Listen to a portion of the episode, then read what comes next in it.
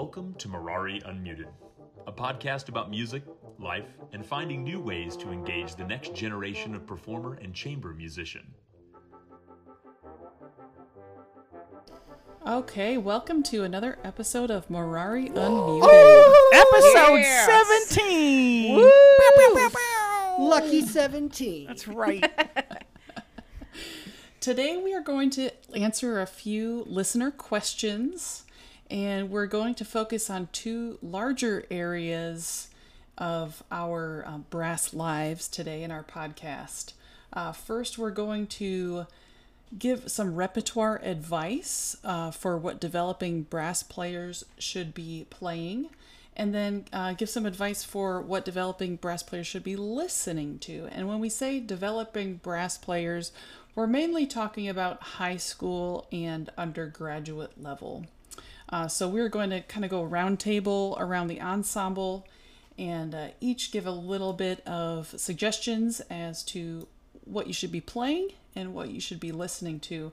Both of these questions were submitted by a band director in the Treasure Valley, Idaho, Jeff Paradis, no relation to me, just another person with the same last name. Thanks for sponsoring the episode, Jeff. You So this one's for you, Jeff, and any high school and undergraduate brass instrumentalists. We also have a secret surprise lightning round question at the end that I'll save for the end. Woo! Yeah, I love to sweat a little. I love secrets. the suspense. We should have a little button like bing. Whoever hits it first gets the answer first. I can't plan my answer. I can't plan my answer. Right. Okay, so we're going to go ahead and dive into the first area here, and that is uh, what rep should developing brass players be working on to get to the next level? So um, we're going to kind of go around the table, but I think I'll just go ahead and summarize that we all agree that uh, any brass player at any level, especially in high school and undergrad, should be studying their fundamentals. So uh, we all will probably give, uh, you know, some book recommendations where that can help guide you along in your fundamental study. But that is something we all agree on that you should have some daily fundamental study. So I think we're going to start with the trumpets and go down the score. So trumpets, go ahead and take it away. All right, great. So, uh, yeah, like uh, Sarah said, obviously there's some fundamentals. So, Peyton and I are going to tell you uh, sort of our favorite books Love it. that we use for our fundamentals. Ready? Back and forth, buddy. Here we Ready? go. Uh, Okay. Clark Technical Studies. Goldman. I love that book. Arban's. Why'd you have to drop the big one like that first? Look, man, you everybody. you could be like Arbans and like knock four or five different things out. Fine. Bai Lin flexibility. Oh, okay. See, I like the the new Scott Belck books that are like modern flexibilities and progressive lick, Those are good. flexibilities. This is Those what are you really should do. cool, we should too. go one, two, three, and then you should both answer. At the Oh, same like rock time paper and see what scissors. comes All right. out. Let's. Okay. Matt. Favorite. Um. Favorite etude book. Ready? One, two, three. Charlier. Oh, look at us! Oh, okay. Now, We're horrible. That one's a little bit more advanced, though. I, It I is, would say it for is. younger folks, you've got your Voxman selecteds and you've got your um, uh, uh, uh, Wurm, Wurm. Uh, those ones are all really good. Uh, we use some horn books too, like the Maxime Alphonse. Those are good. I use and the the Bordoni book. I oh Kopprasch. Yeah, Cop, the Bordoni co- slash Kopprasch stuff. and yeah. Concone. Those ones are Yes, too. Jesse. So, yes. so, so look, those are all just books that you can play out of. So like, and and and if you get the list of like, if you just start getting the books that Peyton and I listed, you will have the books that you need for all four years of your undergrad. And that's no that's no joke. Like No honestly, joke. like most most uh, I know trumpet professors around the country use those books exclusively, and we're not throwing out individual ones that are just like for our specific programs. These are like almost universally used. yeah, and you will use them for the rest of your life as well. I still play. Uh, I, I have most of them memorized at this point, but we still play from them. So now, if you're talking about, let's talk about the fun stuff. Peyton's favorite stuff, solo repertoire. I love it. Ah. And now, now for for I'm sure Peyton, you feel the same way. I think when you're choosing repertoire, you have to choose something that pushes you just enough that you are still learning and you're still growing Correct. and you're still stretching, but it is within your capability to knock it out of the park. One hundred Um, percent. I really don't believe in p- getting something that is so insanely hard um, that you you just don't have a chance to play it really well until you know for years and years and years like build up with some really amazing performance experiences with some easier reps so what i generally start people on your your your uh, Balay prelude et ballade or the barat or Ropartz the andante allegros the The petite piece babele as well. yeah, oh, yeah, that's such a good one. Piece. That's a good one. So uh, th- those are those are nice pieces. Uh, for some Amer- good old American music, you can play like uh, Trumpeter's Lullaby is. A Why don't you immediately go to like like southern accent? You trying to say something? American music, no American music, You're from Virginia. I live am, it's okay. Louisiana. It's fine. and the accent comes out a little bit more. You know, as the day Um, goes on. and then uh, and then from there we can continue through some of that French conservatory repertoire and uh, there's like a Thomé fantasy and then you get into the Bozza pieces and there's the Charlier solo de concours you get this stuff and then we can get in at that point for me I really start diving into the major sonatas and concertos. So Peyton top three sonatas and concertos. Holy crap! All right. for undergraduates or advanced high school students That I mean that, that that's the huge stipulation because like for me when I assign solos for students I I'm pushing them on two levels. I want to make sure they have technical things that they're trying to develop, and each semester like we try to pick one or two skills that we know they're very weak in. yeah Um, and we try to improve those. Like a lot of times, most most of the time for early students, it's like double tonguing and triple tonguing. What pieces have those solos that are not going to really push them beyond like either endurance or whatever it is. Um, but trying to pick pieces that we get them taken care of very easily. Um, I do like a lot of Clarks. Some Clarks are very easy for us to take care of on that, that regard. Uh, I think the Away Sonata is a very good uh, piece to kind of get us going, talking about flow and then having angular stuff, especially training your ear a little bit. Um, and just the good old fashioned Artunian, man. Like that, that sucker has like endurance, it's double tonguing, lyrical stuff. It's kind of like a wham bam, you know, knock a bunch of things out.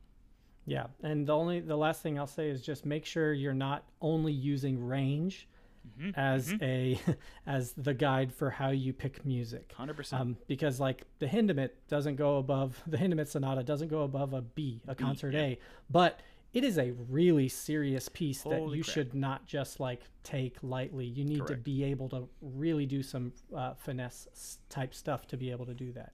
So, all right, trumpets out. Done. Way to go, it's guys. That was awesome. Uh, We should definitely do that rock, paper, scissors all the time. Oh, can you hear me? Am I muted somehow? Hello? Hi. Hello? Can Thanks you hear for me? joining the podcast. Oh, that's weird. I don't know what happened. I was talking the whole that out or leave time. I don't know. I'll, I'll decide later. I'll see if it's Can fun. you hear me? What's happening? okay, so um, we're talking about rep. So I think uh, obviously fundamentals, and there are several routines out there that focus on those things. For me, I basically think about the T's. So there's tongue, tone, tongue, tune, timing, and telling stories. So we learn how to play with all different types of sounds, all different types of articulations, um, all different types of musical phrasing. How do we create dynamic contrast? Things like that. Um, and of course, doing that with all within a specific timing because it will always be in a specific timing. And you learn all different variants of those so that we can tell really interesting stories. So, any sort of routine, and I like to call it a routine rather than a warm up, it only takes 40 seconds to warm up muscles. So, it's not a warm up, it's a routine. It's I'm working on these fundamentals every day to expand the range of those fundamentals and also to get better at them and have better control and understanding of how they work. Right? When I play my instrument, I don't want to leave anything to chance. I want it to be black and white. Do this or do this, right? And then then when I go in and I'm, if I'm not feeling optimal, I know okay, I need to take 20% off, or I know I can only play this soft here, right? It just it just makes it a little bit easier, I think, to manage um, in a not optimal or even optimal, obviously, situation if I know exactly what to do.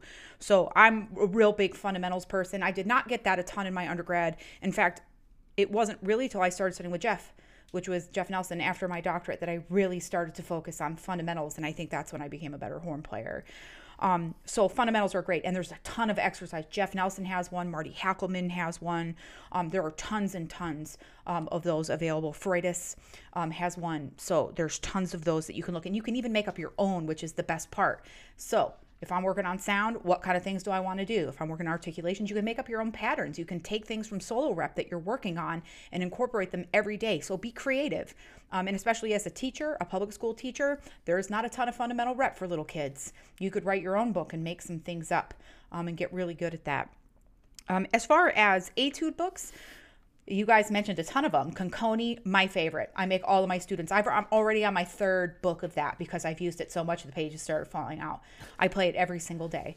I Um, thought you were like, I keep buying it, hoping it will change. It's like, No. I'm on the third book. Look, there's a prize in one of them. Like Willy Wonka in the Chocolate Factory, you're going to find a golden ticket in one of them. True. Oh my god, was that would be oh no, there's a amazing, volume right? three. Oh No, there's no. the second volume. but that's it's a really great book. I mean, and the thing is, is when I'm assigning people to work on fundamentals, especially things like sound, I don't want to have to be worried about a ton of notes. I don't want to have to be worried about a ton of different articulation patterns.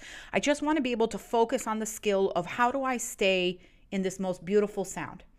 Um, so it allows me to work on skills rather than working on notes and rhythms, which I think is really, really important. Um, as far as some more technical things, things like Maxime Alphonse, uh, there are six books there. There's a ton of work to be done. Um, certainly, Kopprasch, Gallay, um, that goes way back to the Paris Conservatory, so that's really great stuff to work on. Barboteu is a really good one for more modern etudes that don't necessarily follow predictable cadences or tonality um, or key areas um, or even rhythms. I think that stuff's really good. And they're not, there's a couple of books of those. Um, they start less challenging and get, they're progressive, of course, so they get more difficult, but those are great ones to use. Um, if you're more advanced, things like the Vern Reynolds, you know, I remember like reading that, I was like, if I can make it through this whole book, I'm going to be the best horn player on the planet because this book is really hard. And the funny thing is, the book is pink. So we used to call it the Pink Dragon because it was really, really difficult to be able to play through. But I think those are, those are great books. Um, certainly, like I said, Kopprasch, all that stuff is really Belloli. All that stuff I think is really, really standard repertoire for. I feel um, that way, Jesse, about most of Vern Reynolds' pieces. If I can make it through this, It's I'm gonna be- true. I'm going to be it's so true. good. Yeah, Espe- he's he especially he really pushes, which I think is great. You know what I mean? And especially since we're moving into an age where those types of skills are more and more called for. If we're doing old canon, Kopprasch, Concone, Maxime works for those things. But if you're doing more modern repertoire, I want to make sure that I'm prepping at a way higher level than what I'm going to get um, on a particular audition. So those Vern Reynolds, Gunther Schuller, Barboteu books are going to be really good introduction into that more modern repertoire. Um, as far as solo rep, um, certainly the Mozarts are really good. Mozart 3, I think, is probably the easiest one, and especially because it's an introduction into transposition. There are F versions, but I do think that um, it is important to learn transposition at some point. Certainly, I make all of my undergraduates do that. Um, two and four are also good. They are a little bit more technically challenging. Um, but three is a really good one to start with. Um, Franz Strauss Nocturno, fantastic. Richard Strauss's Concerto Number One, his Andante, which he wrote for his parents' anniversary, is quite beautiful. Um, really, really good. Um, the Beethoven Sonata. Um, it's unfortunate that um, it's interesting. I, I Eric Ruske actually posed this question to me. He's like, "How great do you think Beethoven thought this piece was if he didn't even have it finished by the day time of the premiere?" I was like, oh, dang. You That's a just ruined point. that That's for really me. like, clearly he didn't care that much about it if it wasn't even completed at the end. Um, luckily, he had a really great horn player, Punto, who played the snot out of it. So, um, but the Beethoven Sonata is a good one. Glazunov Reverie, uh, Gilbert Vinter, uh, Hunter's Moon, um, Saint-Saëns, Morceau de Concert. Those are all really great standard pieces of repertoire. And the great part about them is they're all really great pieces of music. It's not just like, oh, here's high, fast, loud, right? And I know we get kind of stuck on that as brass players, like those become bragging rights. And I can honestly tell you, I don't care if you play all the right notes, but if you sound not good doing it, it's not impressive. I'd much rather have you play a simpler piece and sound great and understand how to make a beautiful sound. Play really thoughtful, intentional playing. That to me is way more um, impressive than a ton of notes. We can all learn how to do that. Um, but not everybody has the ability to really be creative and imaginative and intentional with what they want to say through music. And especially younger students, that's a skill that takes a little bit of time to develop. So, any way that you can show off, I understand what I'm saying and I have opinions and they are very clear, I think that's a really good way to catch a professor or an audition panel's um, attention. As far as And if I could Oh, just sure. add ahead, one Sarah. thing to that, Jesse, I think a good barometer for that is how do non-musicians react to your performance? Absolutely. You know, so if you're playing it for your grandma or something like that, and you play something really hard and you mess up everything, like she'll probably notice. But if you play something that's a little bit more in your wheelhouse and you nail it and you tell a story, that speaks volumes, and non musical people can feel that mm-hmm. and understand that. That's a great barometer to go by, too. Yeah, and I would say even in Mirari concerts, like no one ever comes up to me and like, "Wow, you play a lot of really great 16th notes." No one cares about that. You know, what people come up to us that I think are most meaningful is like, I actually teared up or that really meant something to me. That's what you want to connect with your audience. That you don't it's kind of like when you go to Macy's during Christmas and you see all of the storefront right? All, like all the windows, and they're beautifully done. I don't want to see all the stuff that goes on behind the scenes to make that happen. I just want to see the finished product. Um, and and that's where I think really having an understanding of what that finished product should sound like is super super important. You know, you have to have a story. If you don't understand what the piece is about, your audience sure isn't going to understand. And every time we walk on stage, we have the absolute responsibility of educating our audience about the capabilities of music. And that's not through technique because most of those people in the audience aren't going to pick up your instrument, right? It's about how can we make people feel and connect to each other. I wish people Um, would tell me how well I played 60 notes because me and Matt sure do play a heck of a lot of them. You guys do okay at For it. sure. Right, we can Okay, all tell you. okay, hey, okay, I'll take that. that that's a positive from a tuba player. Yeah, who barely, rarely plays 60 notes. Y'all okay at that? I'm fine with it. How That's a about very rarely in brass quintet? I was going to say not in brass quintet, but in solo Let me, let me show, let me show you some Mendelssohn. Let, let's go note for note on that one. So yeah, I mean, I think that, and you know, I think really telling stories and and having something behind the music is noticeable. It's noticeable. Um, also, there's something to be said for when you come out and you perform it that you also show that you look like you know what you're doing when you come out um, as well. Um, but as far as orchestral rep, I think these are definitely good for high school going into undergrad till till Eulenspiegel, which is by Strauss, Brahms one and three. There's some really beautiful lyrical um, solos in those.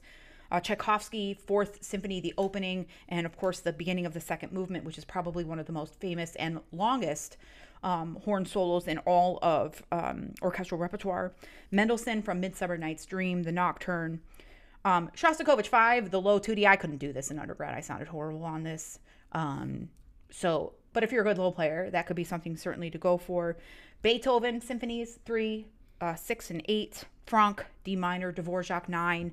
Um, those are all some really, really great excerpts i think to to kind of dig into there's also a, a, a website if you go to hornexcerpts.org there's a whole bunch of rep there um, by composer by piece they give you the excerpt and at the bottom they also give you four five six recordings of that actual section of the piece so you don't have to scroll through like i did on a CD player trying to find where the solo was. Now, you should listen to the whole thing because many times that ins- there's another instrument that plays something similar and you need to know that.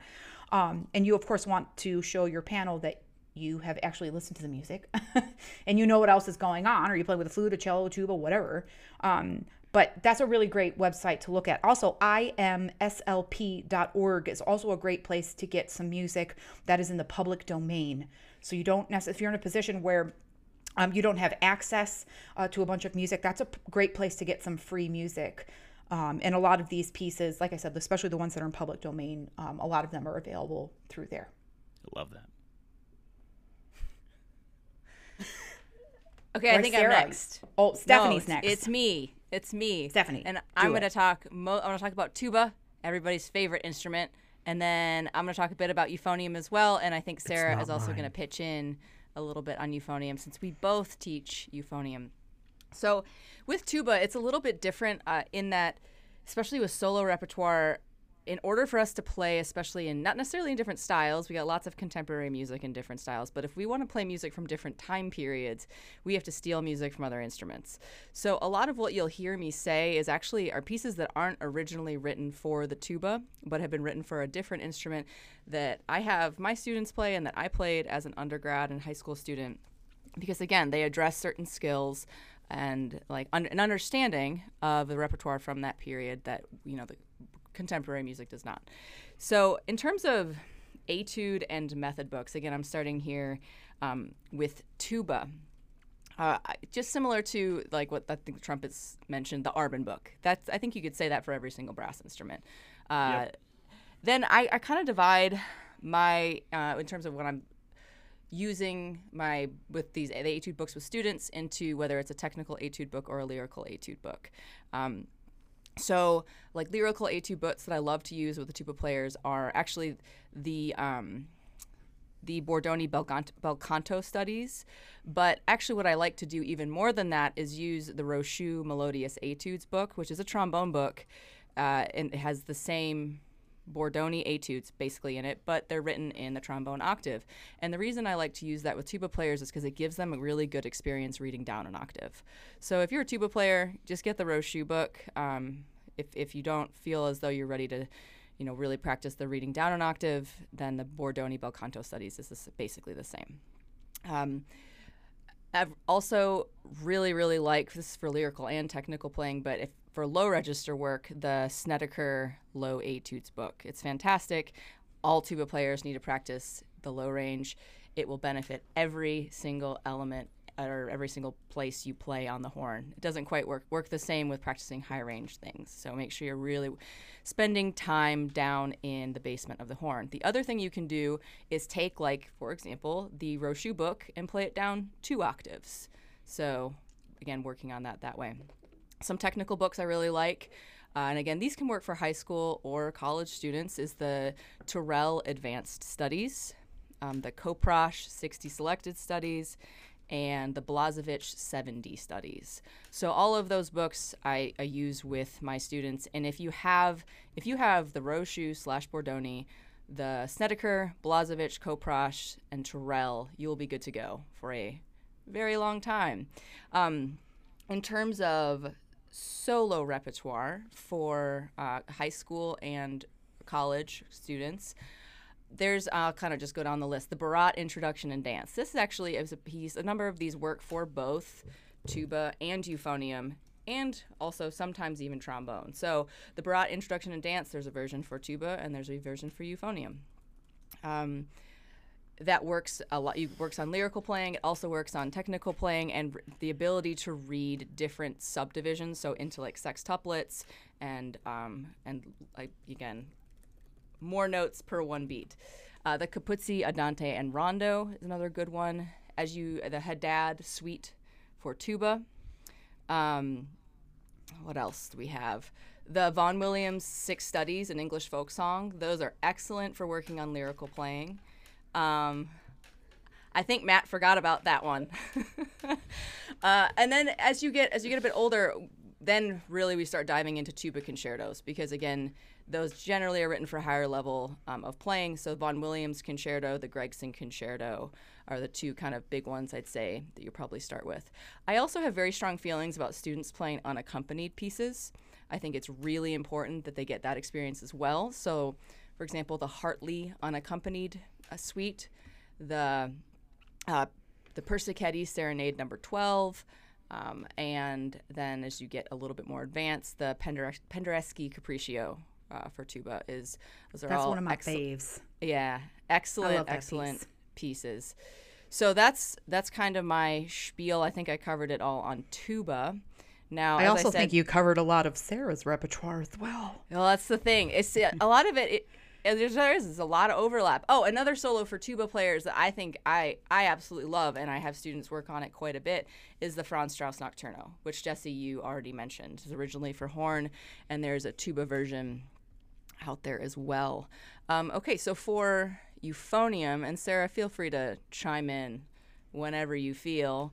Um, starting with those etude books, again, the Rochut, right? There's actually three books. So taking a look at especially the first two, and then I don't know, Sarah, if you use the third with. Uh, I don't. I don't even own the third. Um, the second can be good for later on. The etudes get very, very long though. Uh, other lyrical etude books for euphonium would be the Fink Studies in Legato, which actually that exists for tuba as well. Um, and the sh- uh, the Shoemaker Legato Etudes for euphonium. Uh, in terms of technical etudes, there's there's a few again as well. Um, the Clark Technical Studies, Kopprasch, uh, 60 etudes for trombone. Uh, the Tyrrell 40 progressive studies again for trombone. So again, a lot of these are really going to overlap. The uh, Vern Reynolds 48 etudes, and actually that works for tuba as well. I kind of forgot about that one. Um, and the Blazevich, I like the clef studies for trombone as well. So those are kind of the etude books I think about for euphonium. Sarah, do you have anything you want to add to that, or do you want to kind of talk about it when you talk about trombone stuff? Um, I would add the. I don't think you said Arbans for euphonium, but that you know for all of our instruments that applies. And um, the Voxman collection of Yes. etudes is a nice collection too. Yes, sorry, I meant to say that one. That's a really good one, and they there's it goes through a number of different keys, which I also think is Yeah. is a great way to get exposure. For sure. reading etudes in different keys.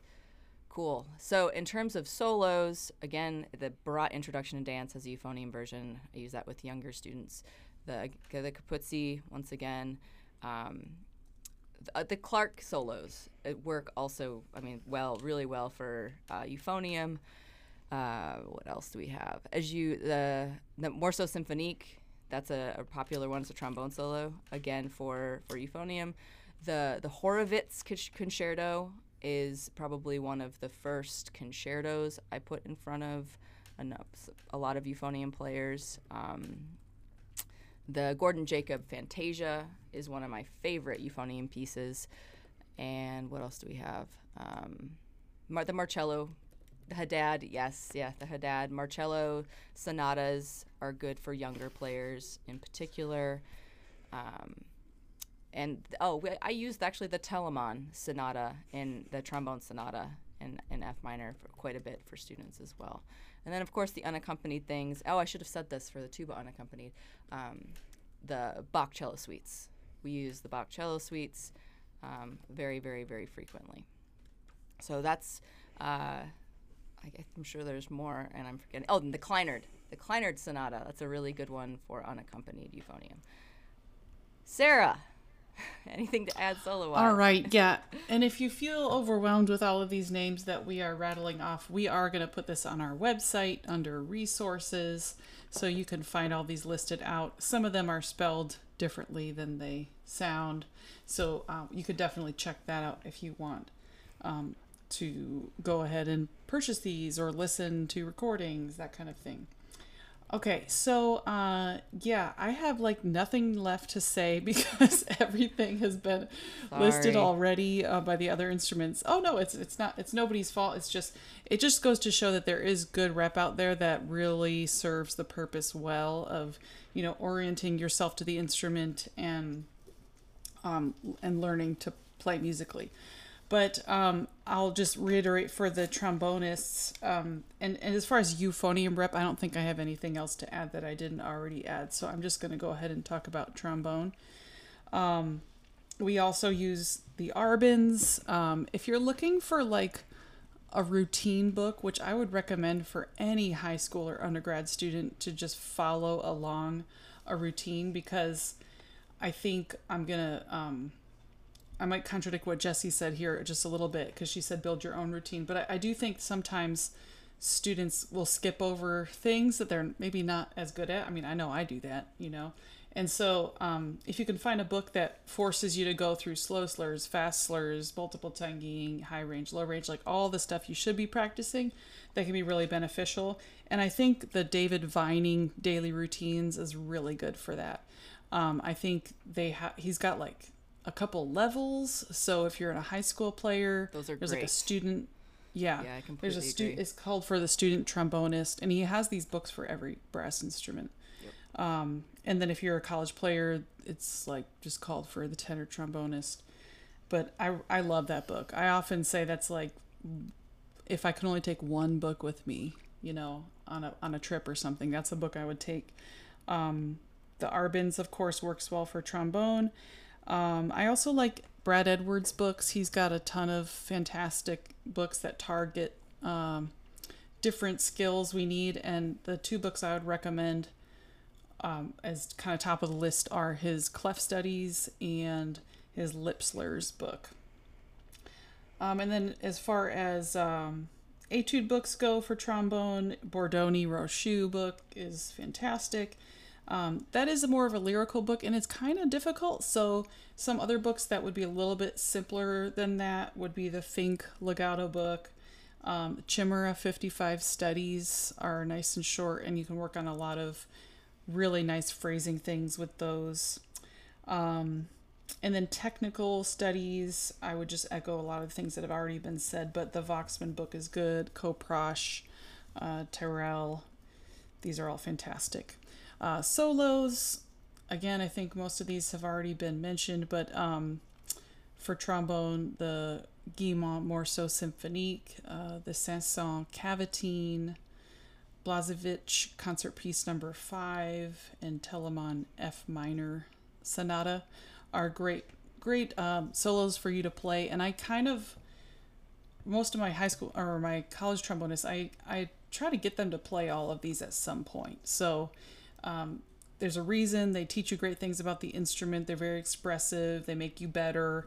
So if you haven't played any of these, I would definitely check them out. They're they're great for like um, advanced high school or early college level. But um, yeah, so th- those are my thoughts on trombone repertoire. And I think what I'm going to do is uh, transition to the next part of our podcast, in which we're going to kind of do the same roundtable thing, but talk about um, what players or ensembles do you listen to, or what should you know uh, high school or college students be listening to if they want to get bet more exposure to great trumpet players, great horn players, or great brass ensembles. So um, I'd like you to each each member here to just list maybe five or so resources or names that our listeners can check out. They So can also ahead and start listen with to the- our game changer episode because we talked about a lot of really good rep on there too. Yes. Yeah, those were some specific pieces, and I think we're thinking with this one like specific players or ensembles that Sure. they can people can listen to. So we'll start with trumpets again and go around the ensemble. Okay, real fast then. All right. We'll go it. back and forth, Peyton. Ready? Let's Do do, it. Ready? artists. Five only, right? Okay. Okay, Five so- total, right? Yeah, sure. Yeah, five total. Okay, here we go. Ready? Fine. Let's go. Ready? Go first. Uh, I'm gonna say right now in my on my iPod is Matthias Höfs. Ooh, I'm gonna go to my uh, number one person of all time, and I think Matt's too. Phil Smith. All right, Tom Hooten, Ooh, uh, I want to go for Håkon Hardenberger. Tine Thing. Yes. Helseth. Is that five? That's five. That's five. All We right. nailed it. Look at us. All right. Efficient. So should we go All right. on to five No, soloists? for no, horn? no, we oh, you're gonna do the orchestra ones now? now. Okay.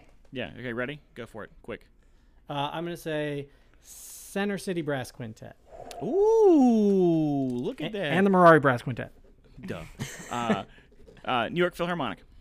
uh, Chicago Symphony all through the like 50s through 90s. I love it. Uh, I want to say uh, Stockholm Chamber Brass. Ooh, I'm gonna say get ready for it. Uh, Black Dyke Brass Band. Look at that. So, who's the most efficient? I think we are. Yeah. Bye. We done. Nice work, guys. That was Drops the mic awesome.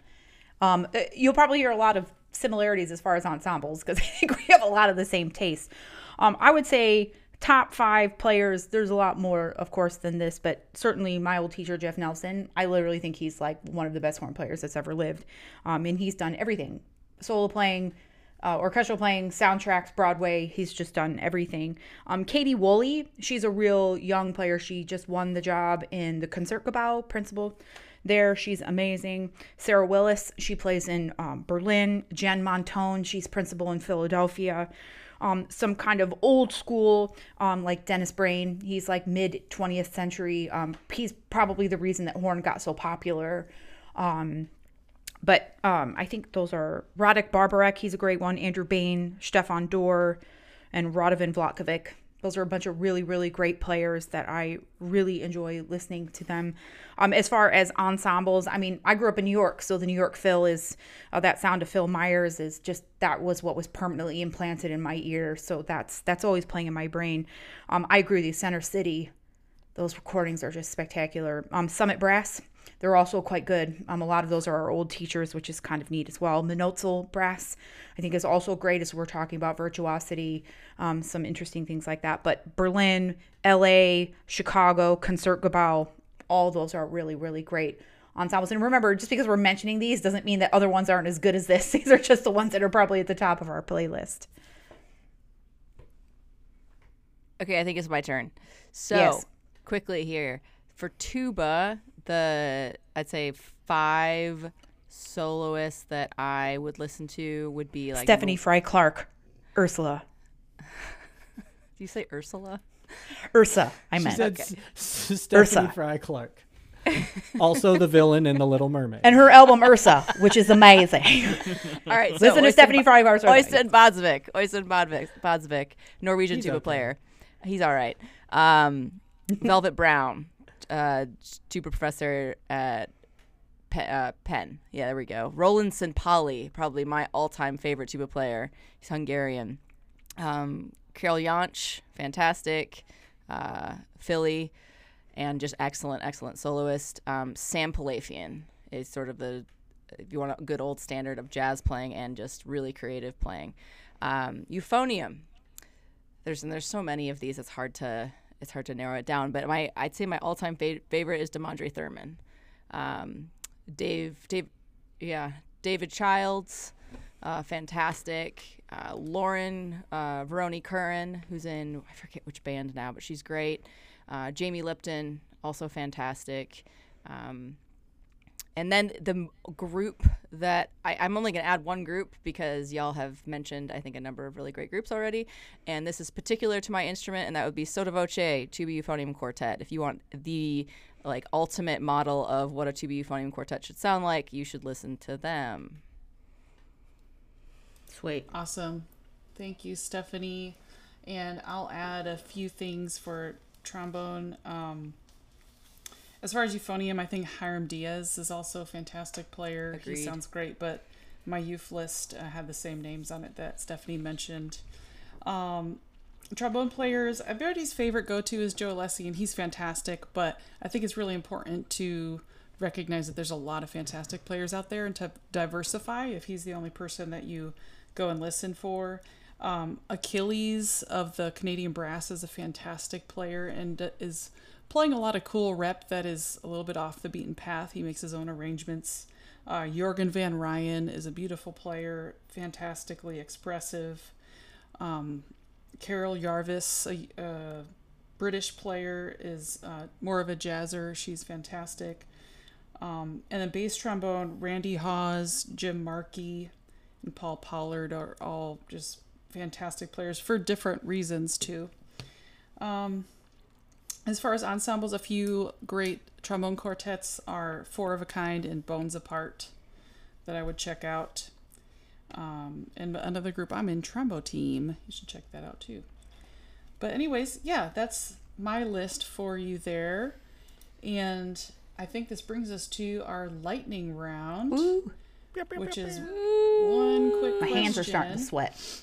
uh, completely unrelated to what we've been talking about today, but this was a, a listener question. What would you do if you were not in music? So we're going to go around the table, try to keep it brief. What would you do? Okay, I think I would probably be. Uh, I probably would have Taking tried too to be long. an officer in the military, like my dad, probably. Oh, I thought you would have done voice impersonations. I mean, you know, look, are we talking about dreams or are we talking about things we could actually do? Because I wanted to be Jim Carrey. But Stay what tuned I for next episode think- where yeah, Matt gives us more voices. realistically, I think I probably would be in the military right now. Cool. Uh, for me, honestly, I think I'd be a history teacher. I, I loved history a lot in high school. and- Nerd. I know, Nerd. I know, Oh, I know, I know. But I love history a lot. As- I- Even Nice. like I love music history. So I mean, I don't want we can't do anything music, but I would do regular history. Okay, Awesome. I don't have interests outside of music, so that makes me kind of a little bit of a nerd. But I would love to be um, singing on Broadway. In fact, last night I stayed up till 1.30 in the morning watching Will Folly or Will Rogers Follies. So I originally was, or I am. I have a biology degree, so I have interests outside of music, and I think I know. I think if I were to be not doing anything like what I'm doing right now, I would have gone actually into policy for environmental science. So I wouldn't be making any more money. It'd just be a very different field. Sarah, what would you do? Um, yeah, kind of similar to Jesse. Like, I don't think I had a second choice for undergrad. Like, I was just like music all the way. But um, if I had to pick another field, you know, I've always been active. Like, I've always done sports, gymnastics, swimming, and um, bu- bunch of thing running and stuff. So I think I, I'd be interested in like physical therapy. Get into something like that where I could work with people and help them move better. Awesome. Cool. And breathe better so So- they can play instruments. Exactly. I'd be a musical physical therapist. Yeah, there it is. Look at it. Musicians only. That's right. Anyways, all right. So that's our pod, our podcast for today. Thank you, everyone who Uh, we- turned in questions and asked. Yes. Keep them coming. We're happy to answer. Yeah, send them to the Mirari, I think, Instagram Facebook page. or Yep. Facebook page or really anywhere. Email Yeah. one of us individually. Or even You through our can hit us up website. on our contact page on our website. Yeah. Yep. Yep. Yep. Yes, we will answer your questions. And Peyton, could you wrap things up for us? I don't. I'm not very good at wrapping. Um, I mean, either like you can ask my wife for Christmas. Don't- I'm, I'm horrible at that. Oh. Uh, and I don't want to wrap without a W. Um, so Good. you know, I always say every time we close podcasts, I say what? May ask if you're being. Healthy, Yeah. Okay, that works. What else do I say? happy, Ha- happy. Something And like make that. sure you always stay. stay Un, I know the unmuted. Yes. See you guys in two weeks. Bye. Bye. Bye. Bye bye.